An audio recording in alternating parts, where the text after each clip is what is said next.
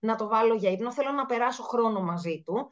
Έχω μετά το σπίτι στο οποίο πρέπει να προσέχω και τα... έχω άλλες προτεραιότητες. Άρα ο χρόνος μου είναι πάρα πολύ σημαντικός. Πρέπει να είμαι πάρα πολύ on the point για να γίνουν όλες όλες οι ενέργειες που μπορούν να γίνουν και στον επαγγελματικό και στον προσωπικό τομέα.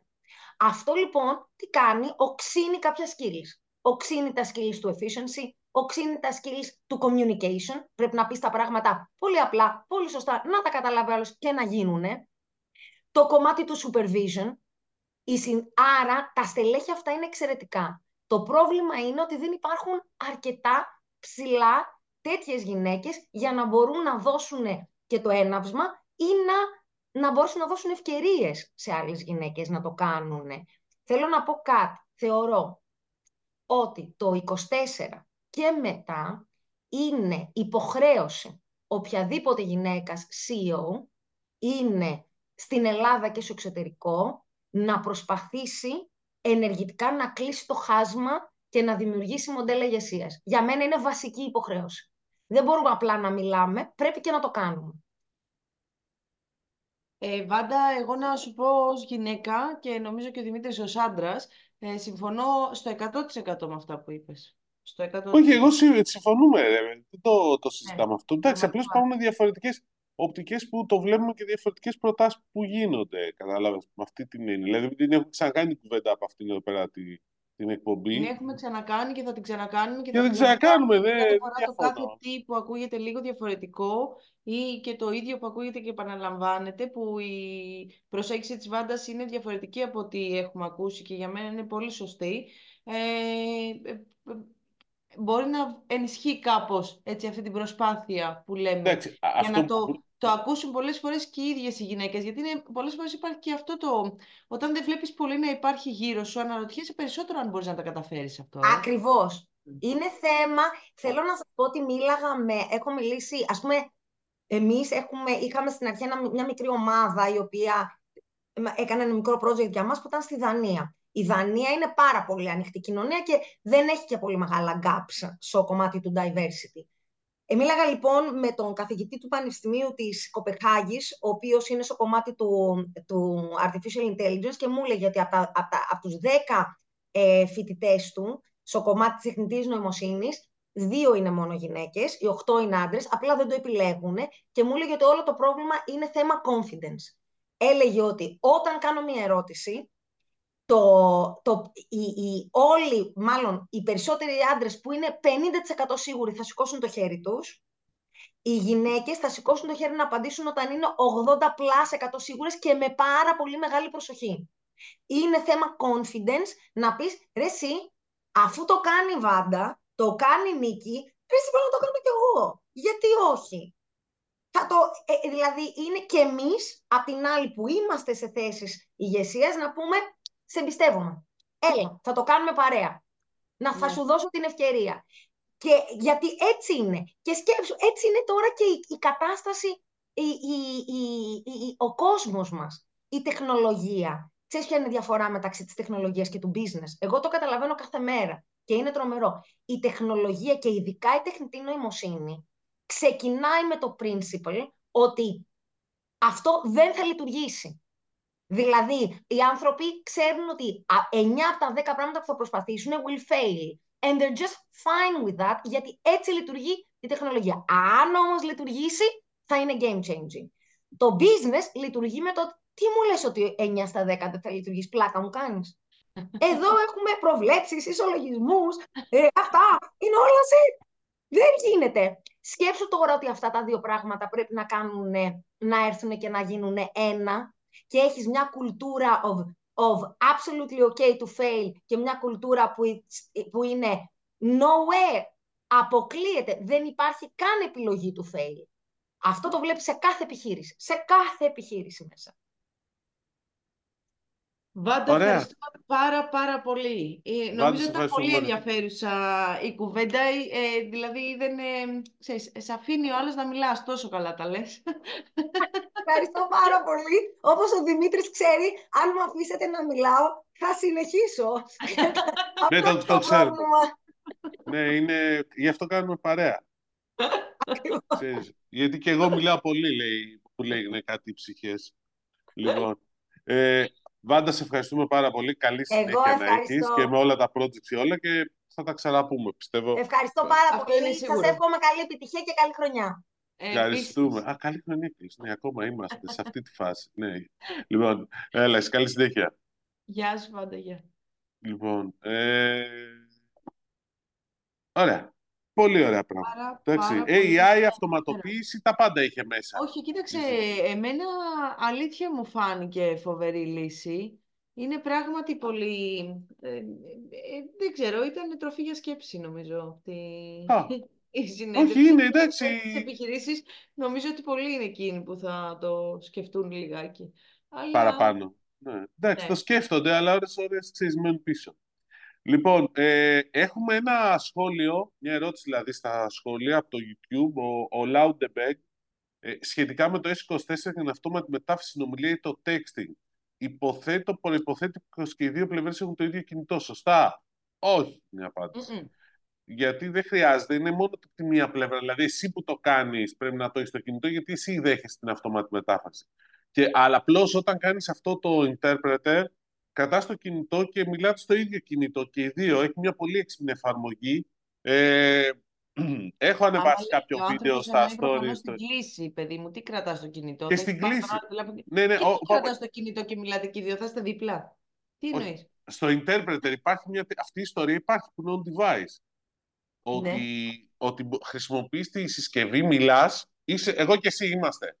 Και εγώ μιλάω στα, στα αγγλικά και εσύ μου απαντάς στα γαλλικά. Γιατί Εγώ και εσύ είμαστε; πού, Δημήτρη μου; Πού είμαστε. Στον ίδιο χώρο. Στο ίδιο ε, αυτό λέμε. Ο άνθρωπος σου λέω θα ρωτάει όταν εγώ και εσύ δεν είμαστε στον ίδιο χώρο και μιλάμε στο τηλέφωνο. Ναι, μιλάμε στο τηλέφωνο, ναι, είναι για μένα, ρε παιδιά. Αυτό δεν χρειάζεται όμως. Ο άλλος είναι. Να το εξηγήσουμε, γι' αυτό επιμένω. Ναι. Γιατί έτσι όπως το λέει, πάλι θα μπερδευτεί. Καλά, εντάξει. λοιπόν. Ε, ωραία, smartphone. Πάντως, παρεμπιπτόντως, ακούω ότι πάνε, πάνε καλά οι προπαραγγελίες. Πολύ καλά. Εντάξει, αυτό, το, αυτό ακούω. Και μάλιστα τις μεγάλες ε, συσκευές, δηλαδή 5-12 GB και τέτοια. Αλλά ε, εντάξει, γενικώς. Η Samsung ε, μαζί με την Apple έχουν το μεγαλύτερο μερίδιο στα premium, οπότε δεν υπήρχε περίπτωση οι μεγάλες να μην πηγαίνουν καλά. Ναι, εντάξει, σωστό. Να πω βέβαια ότι αυτή την ε, ε, γλύκα των premium και την άνοδο, γιατί ε, γενικά στην κατηγορία των smartphones, τα premium το τελευταίο χρόνο σίγουρα, δεν ξέρω και λίγο παραπάνω, είναι αυτά που παρουσιάζουν μεγαλύτερο ρυθμό ανάπτυξης. Γιατί υπάρχει τάση ο άνθρω... οι καταναλωτές να κρατάνε λίγο παραπάνω τη συσκευή τους, ε, οπότε να δαπανούν και παραπάνω χρήματα για αυτή και να την κρατάνε παραπάνω χρόνο. Ε, αυτό μπορεί να είναι intriguing και για άλλες εταιρείες πέρα της Samsung και της Apple με τη Xiaomi η οποία πρόσφατα παρουσίασε όπως είπα και πριν ε, κάποιες, ε, την νέα σειρά του Redmi Note 14 στη Ρουμανία, στο Βουκουρέστι που χιόνιζε και είχε κρύο, να σκέφτεται να επενδύσει παραπάνω και στην premium κατηγορία. Αυτές είναι οι πληροφορίες. Η Xiaomi. Καλά, μια ζωή το λέει η Xiaomi αυτό, αλλά ότι τι έχει κάνει δεν της έχει βγει για να είμαστε ειλικρινείς. Ναι, τώρα είναι λίγο διαφορετικό το, το τοπίο νομίζω γενικότερα, γι' αυτό το επισημαίνω κιόλας. Ε, γιατί έχουμε τις premium που ανεβαίνουν γενικά, γιατί μέχρι πρώτης δεν ήταν ότι κινούνταν με διαφορετικό ρυθμό ανάπτυξης από το σύνολο των smartphones. Θα λέγαμε ότι πηγαίνανε, ήταν βίοι παράλληλοι, ίσως και λίγο λιγότερο από τις μεγάλες ανόδους, ας πούμε, της κατηγορίας εν γέννη. Ε, τώρα α, παρουσιάζουν κάποιες διαφορές, τρέχουν πιο γρήγορα οι premium συσκευές, έτσι δείχνουν τα νούμερα από τις εταιρείες, τέλος πάντων, αναλύσεων. Και επίσης ε, είχε και καλή αποδοχή το premium στην Κίνα, που είναι αγορά για τη Xiaomi που λαμβάνει. Ναι, καλά, εντάξει, μεγάλη αγορά για τη Xiaomi, προφανώς. Ναι. Σε κάθε περίπτωση, πάντως, στην ελληνική αγορά, η Xiaomi παραμένει δεύτερη από τεμαχιακά, με μερίδιο περίπου κοντά στο 32%. Ε, Α, 32%. Κοντά εκεί, ναι, λένε Ανέβηκε. Ε, Άρα και... πήρε μερίδιο από... Πρέπει να πήρε μερίδιο από τους μικρούς. Ναι, για πες. Ναι, και ότι παρουσίασε αυτές τις ε, πέντε νέες συσκευές, ε, Redmi Note ε, Pro Plus 5G και το απλό. Να πούμε ότι ξεκινάνε από τα 239, αν δεν κάνω λάθος, μέχρι τα λίγο πάνω από τα 500 ευρώ.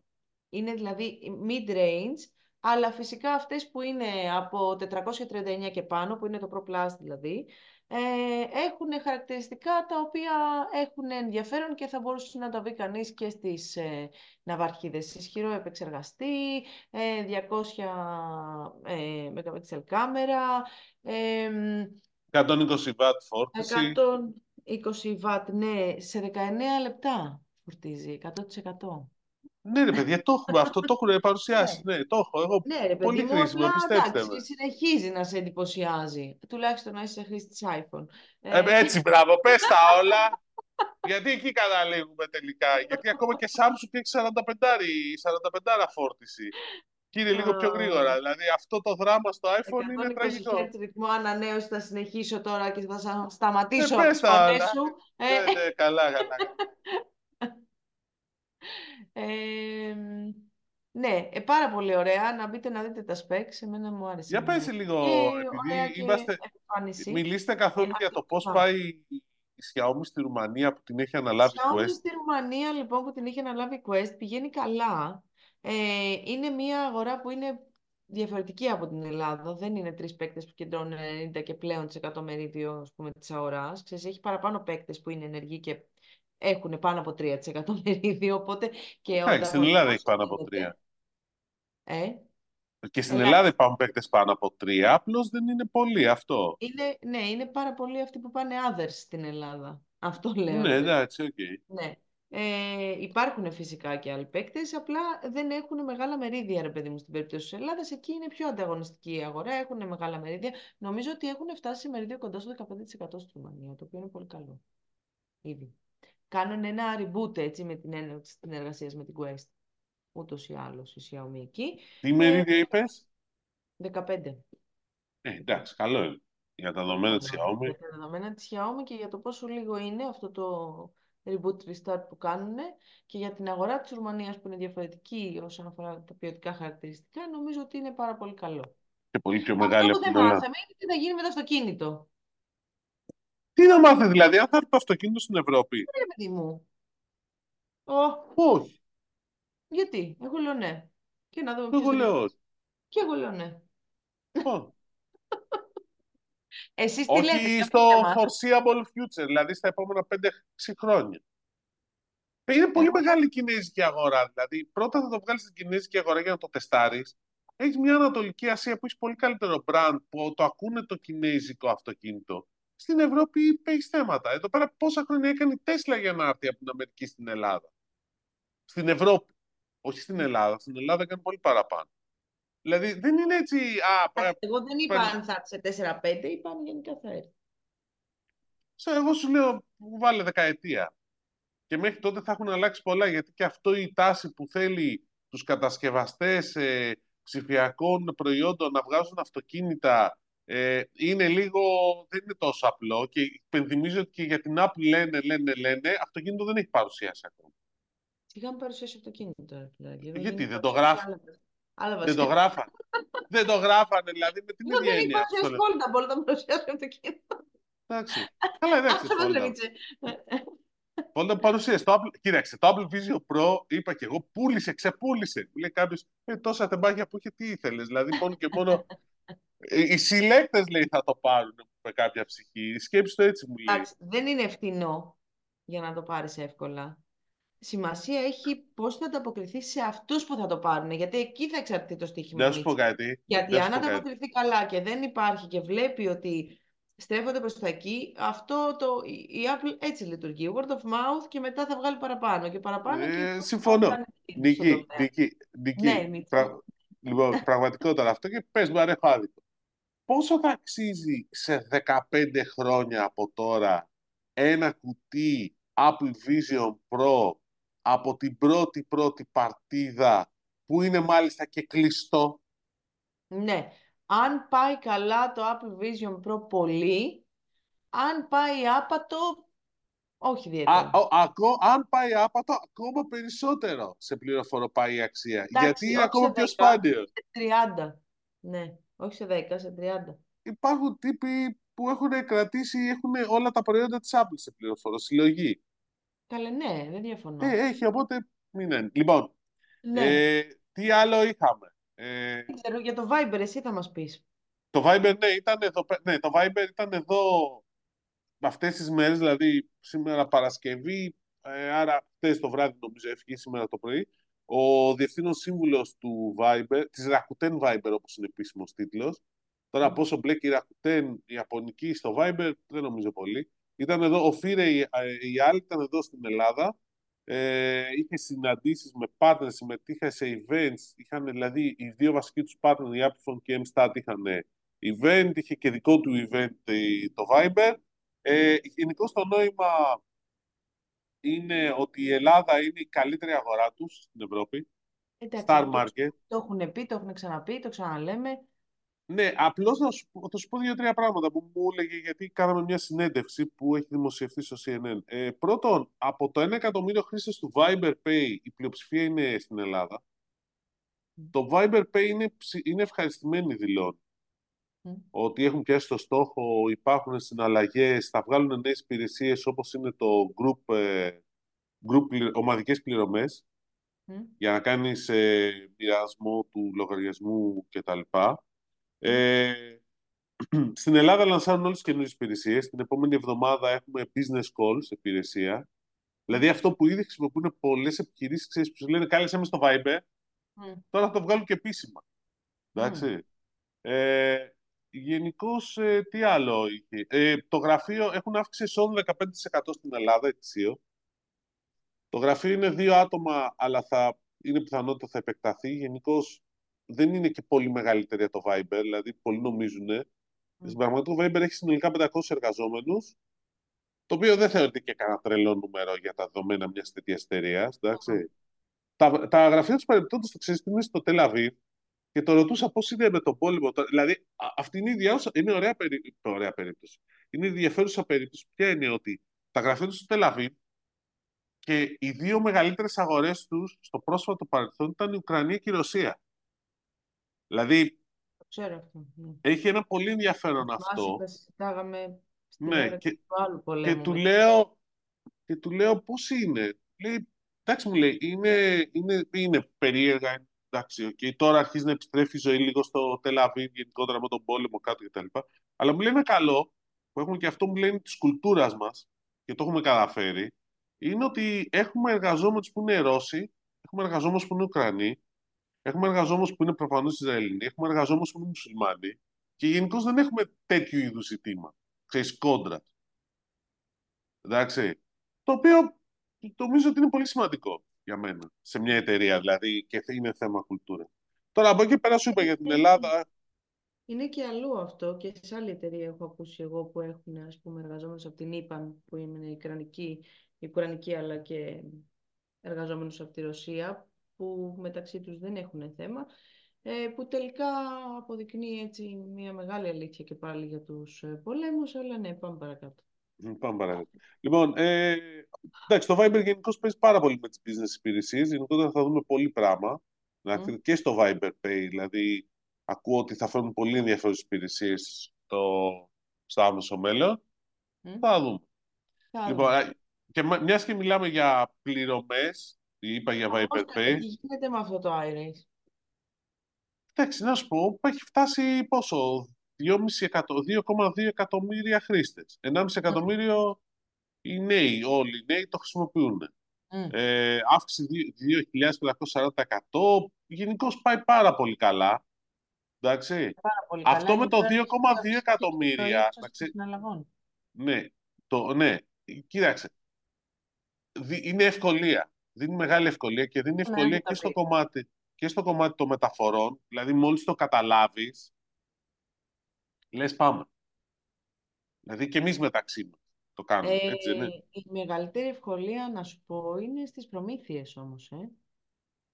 Δηλαδή ότι είναι δωρεάν για τα Ναι. 50 Μέχρι... τα- ευρώ. Ναι, όχι, Ευρώ. είναι δωρεάν. Ναι, μέχρι τα 500 νομίζω είναι δωρεάν. Ναι, τώρα πια.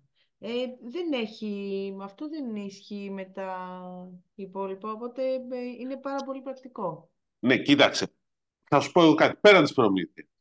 Εγώ, αν θέλω να μεταφέρω χρήματα από ένα λογαριασμό της Α σε ένα λογαριασμό της Εθνικής, το βασικό προ... Εντάξει, μεταξύ των δικών μου λογαριασμών ναι, δεν μπορώ να το κάνω. Δεν μπορώ να το κάνω μέσω ΑΕΡ. Αλλά αν θέλω να μεταφέρω αυτά τα χρήματα σε σένα, κάποιο λόγο, και είναι σημαντικό το ποσό, Ναι, εντάξει, προμήθεια. Το πρόβλημα δεν είναι η προμήθεια για μένα. Η προμήθεια, Δημήτρη, άμα είναι παραλαμβανόμενη μεταφορά. Ναι, ναι, άμα είναι... Καθυστερεί η μεταφορά. Είναι καθυστε... Το θέμα όμως, ξέρεις ποιο είναι, Νίκη μου, ότι εγώ αν σου στείλω σήμερα Πέμπτη, κάνουμε εγγραφή τα, τα, τα, τα χρήματα, για κάτι που έχουμε συνεννοηθεί, ρε παιδί μου, για οτιδήποτε. Λοιπόν, θα τα πάρεις τη Δευτέρα. Και εμένα θα το πεις. Δεν έχασα εγώ κάτι στήρια προσφορά έτσι, γιατί ήθελα να μεταφέρω μεταξύ των τραπεζών κάτι λεφτά και δεν μου πήγε. Άσε με, παρακαλώ. Ε, ξέρεις τι, δηλαδή πραγματικά σου μιλάω ότι πολλές φορές που ξέρεις, θέλω να τα έχω τα χρήματα σε ένα λογαριασμό ή οτιδήποτε και έχουν πει σε κάποιον άλλον, ε, πάω και τα παίρνω. Τα κάνω ανάληψη μετρητά και πάω δίπλα στο δίπλα εγγυσία και τα βάζω. Γιατί mm. πηγαίνουν αυτόματα. Δηλαδή, έλεος παιδιά.